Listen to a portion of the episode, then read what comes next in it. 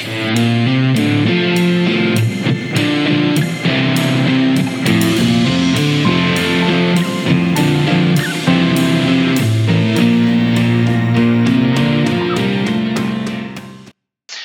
to Connex. This week we have Josh Hendricks from uh, Phoenix Builders.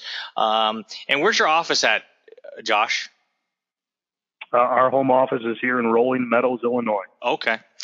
Well, um, rather than me tell uh, the story uh, behind Josh, I'd rather him tell. Josh is an old friend of mine, and we used to work together.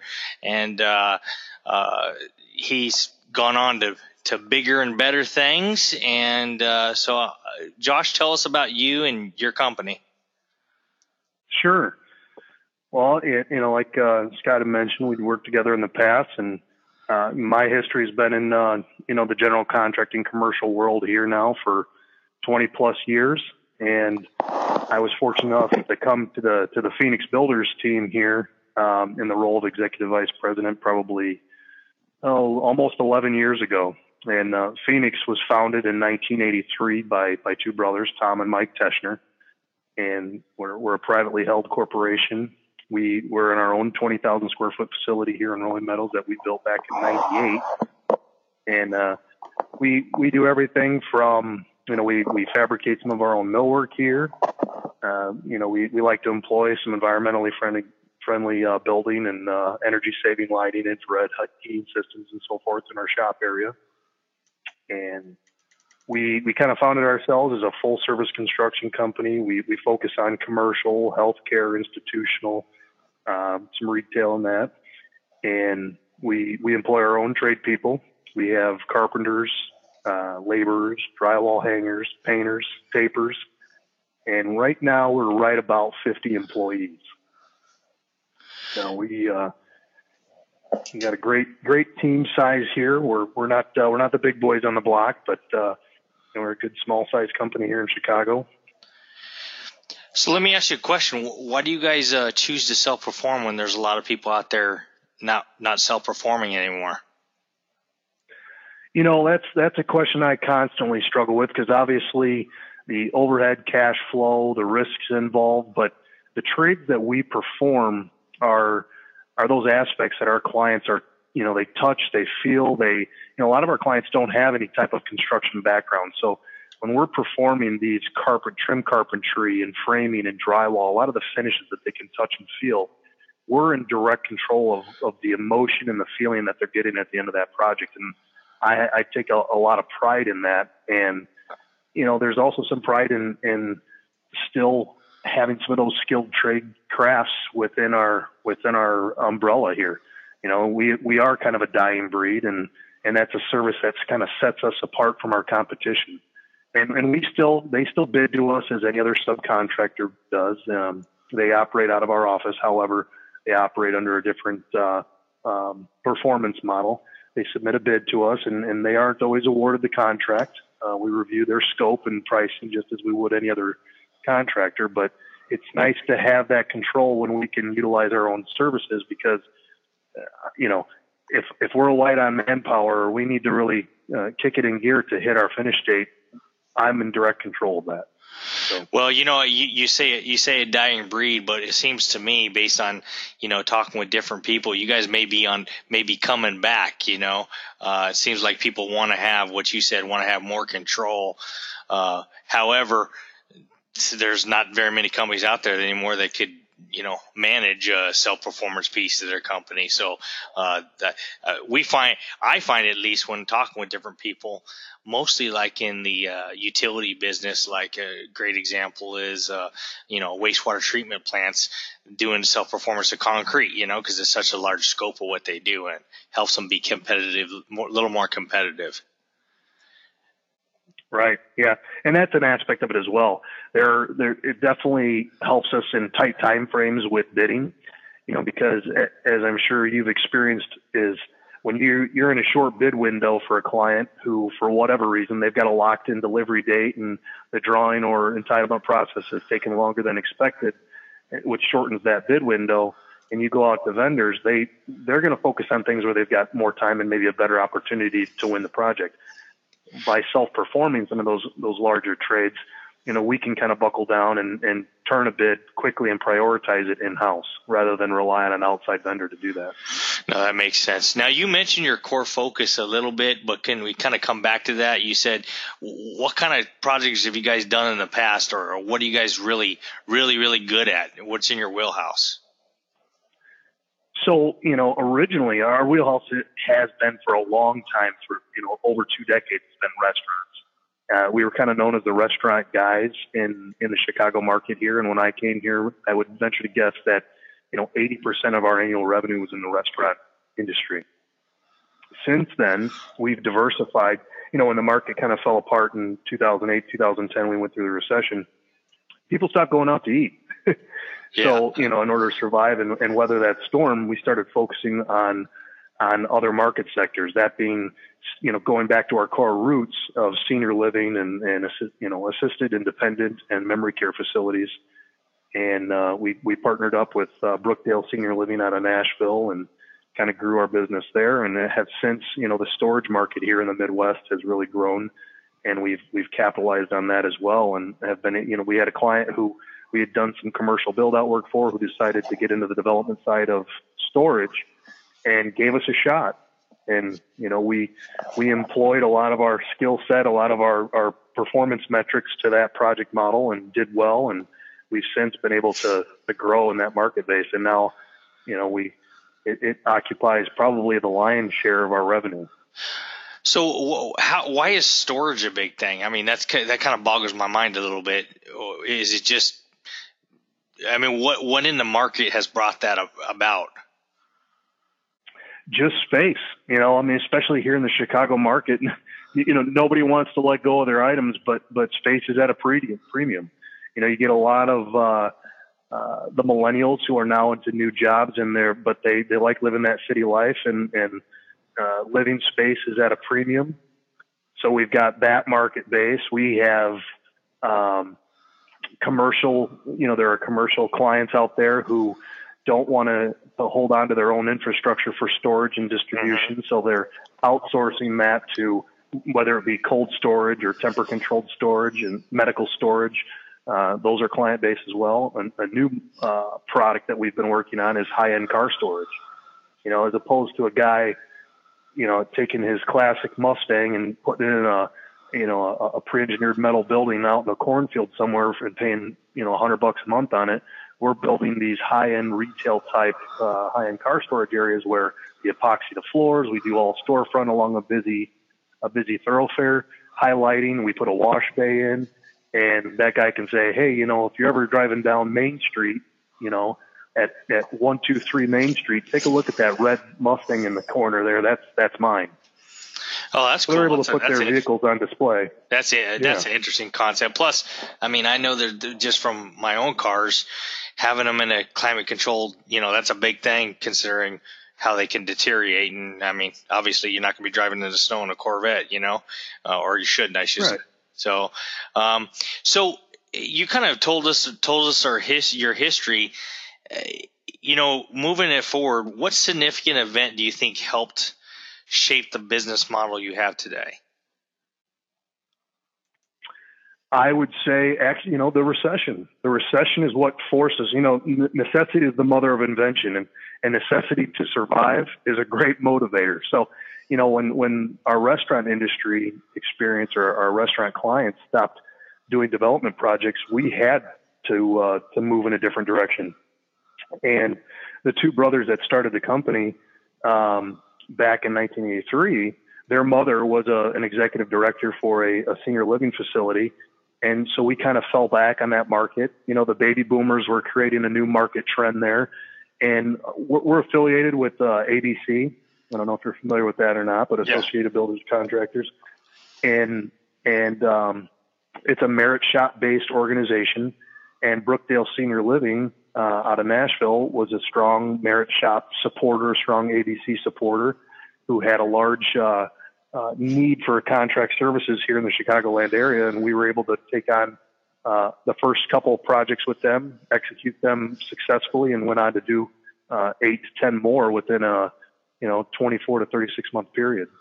And that seems to be a growing market. I don't know about where you guys are, but it seems to be growing like crazy. Um, uh, but uh, because that's like a hybrid medical slash living facility, you know, apartment slash medical, you know.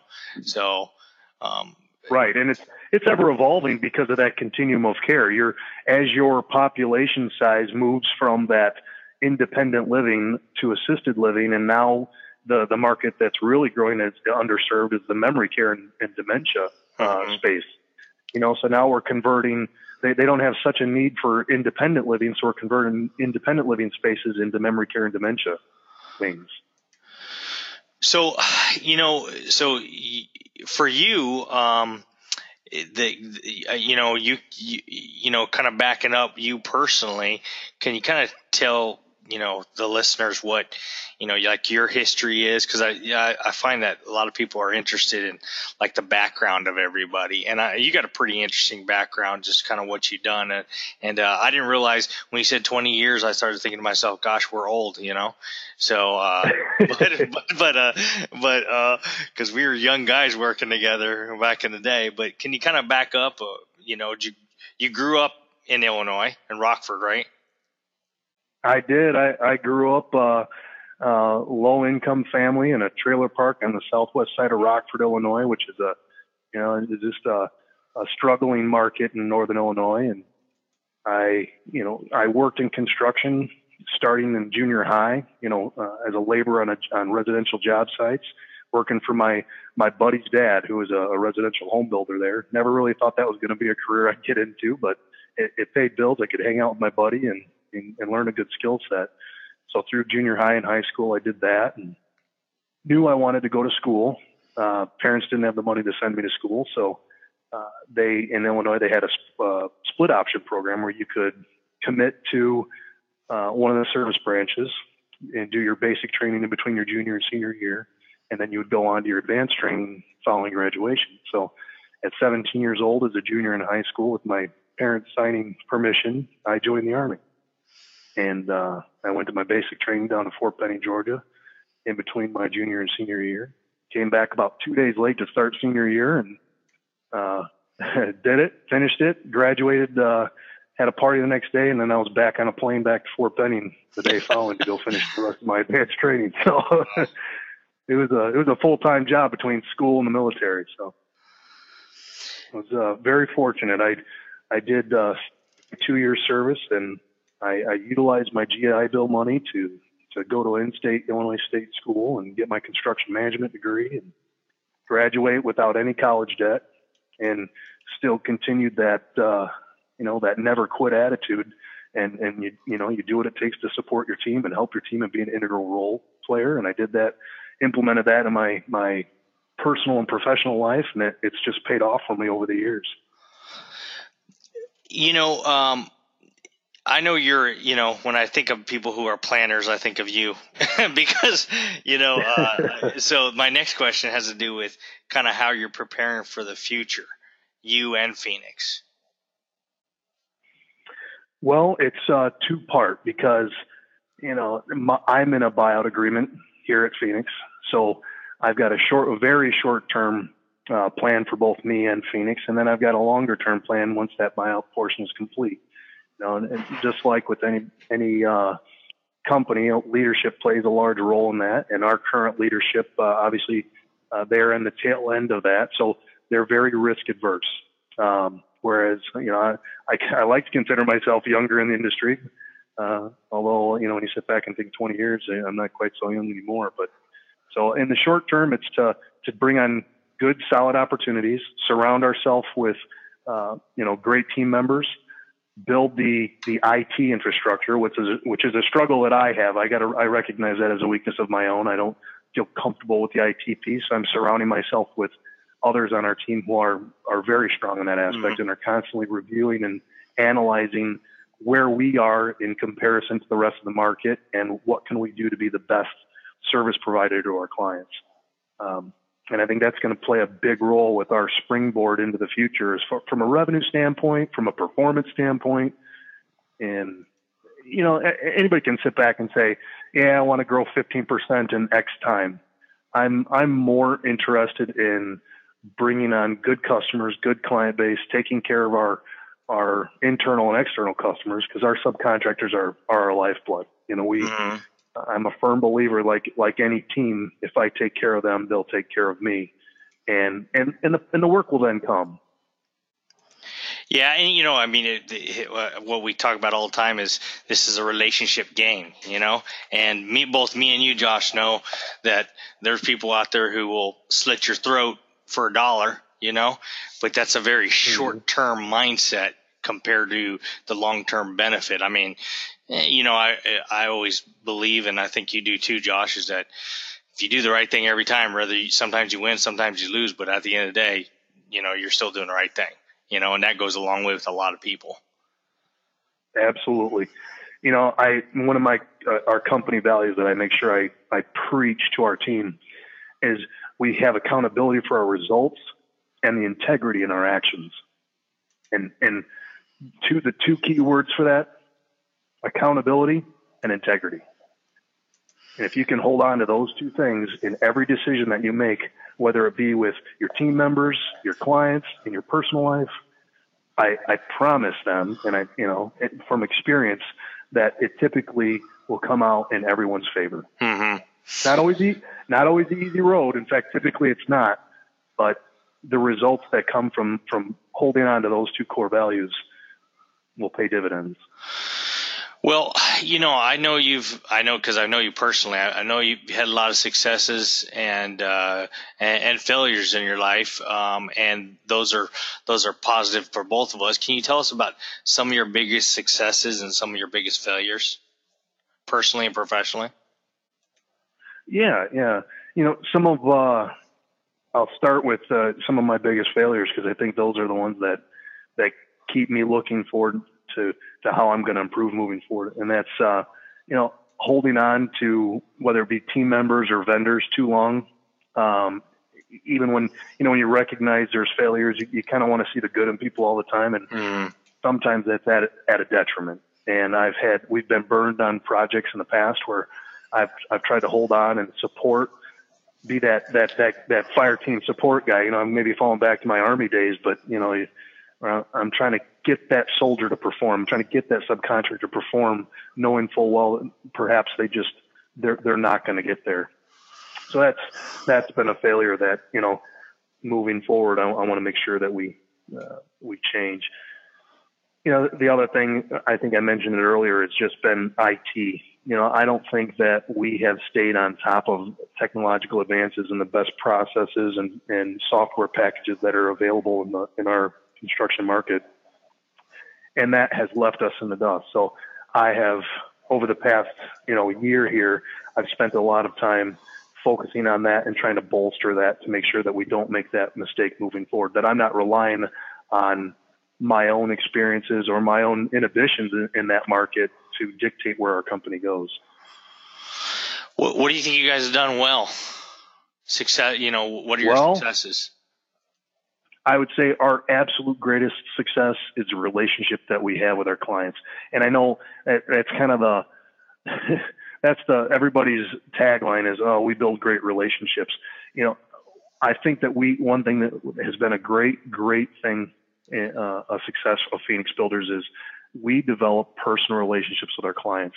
So every time we're getting on that phone, it's not necessarily Acme and Phoenix it's not ABC Inc. and Phoenix. It's John and Tim and Dave and Joe, and we, you know, we involve our customers' lives personally because at the end of the day, we all get up and we all put our pants on the same way, and we're all going to work, and we all have a lot of the same values and worries and concerns in life, and understanding that at the end of the day has has done really well for our team, and and they understand that, and then they get enjoyment. Our team gets enjoyment out of those relationships with our customers, and those customers want to continue to work with us.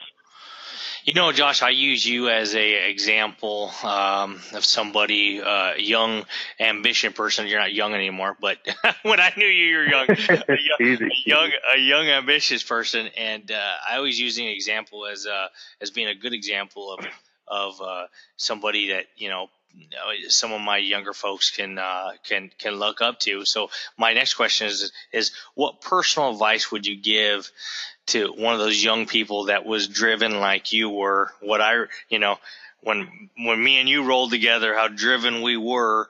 What advice would you give them to, to if they wanted to pursue that, you know, that that executive level position within construction? If you're looking to be successful as an executive, I think that you have got to be humble, but at the same time, you've got to be confident. You know, you have to you have to know that you're going to make mistakes. You've got to display humility to your customers, to your team members, but at the same time, it is very important that you display confidence as well. Because they're they're looking to you for strength, your customers and your team members. They're looking to you for strength. They're looking to you for that confidence, and they want to know that you too are, are willing to be accountable for your actions. And they want to see in you that when you act, you're acting out in the utmost level of integrity. And, and you know what's what's uh, what's funny about that is you know they're they're they can almost be opposites in a lot of ways, but they can go together too. I mean, you can still be humble and confident, you know, and uh, uh, but it's kind of tough when you're a younger younger man, uh, especially younger man. Uh, seems like younger women have a better control on humility, humility and confidence than we do. We're just uh, we're just out there, tr- you know, trying to be overly confident. Uh, uh, at 20 years old with testosterone running strong through your veins, you know. So, uh, but right. But well, um, I appreciate that. I'm going to go ahead and go to the last question I have here. And these are kind of just like flash questions. It's a, a scale of one to 10. What you think uh, is the most important would be a 10, and what you think is of lesser importance would be a one. Um, so I'm going to just throw out some different topics. Um, and mm-hmm. you can expand upon it if you like, or you can just say you know, a number. So the first one is uh, scheduling. Oh, nine, absolutely effective and clear scheduling. I mean, it, it removes so many of the issues. It removes so many problems with uh, clear understanding of how a project is going to move forward. I mean, it's the old uh, that which gets measured gets done. If you don't have a way, if you don't have a thermostat for your project, how do you know where you stand? How does your mm-hmm. customer know where they stand? How do your vendors know where they stand? What about estimating? Eh, well, you know, there's a lot of ways to answer that. It depends on the type of project you're looking at. Is this a hard bid project? Is it design build? But uh, overall, again, this is you know estimating. I'm it's it's an eight or a nine. You know, it's it's it's putting that best plan forward. You haven't put a shovel in the ground yet, and you have to know that you've done your due diligence, and the scope of work, and are applying costs associated with that before you start. Starting with that good, solid foundation. Contract administration contract administration, uh, you know, six, seven, you know, it, it, they're they're highly important. However, I have had some great project managers who have not been the best at their at contract administrative skills. However, they they have very happy customers. They complete their projects on time, and and so I guess it's not as important, and you can surround yourself with uh, with good team members and so forth. And if you understand the project and you've got clear lines of communication, sometimes uh, that can bolster up a weakness in the administrative part. Design. Design, um, again, depends on type of project, but I'd say a five. There are many projects that I've had that have had uh, terrible design or just an unclear uh, direction as far as what the end goal was supposed to be. However, through experience and open lines of communication with our customer and their team and understanding what their expectations are, we're able to work with poor design or around that to find success. What about uh, contracts? Contracts, um, I guess I, you know, it's odd to put numbers of these, but I'll say a seven then. Um, kind of like scheduling, kind of like drawings. It's un, having a clear and open understanding on the front end of a project removes all those questions, removes potential for conflict later down the road. Well, I shouldn't say removes, reduces the risk for mm-hmm, conflict. Yeah. We all know we sometimes you've got an ironclad contract, and that doesn't remove your your potential for risk or conflict. But you know, it's it's important. But having that relationship with those vendors, understanding and, and having those conversations are so much more important than, than the paper. But the paper's got to be there too. What about accounting?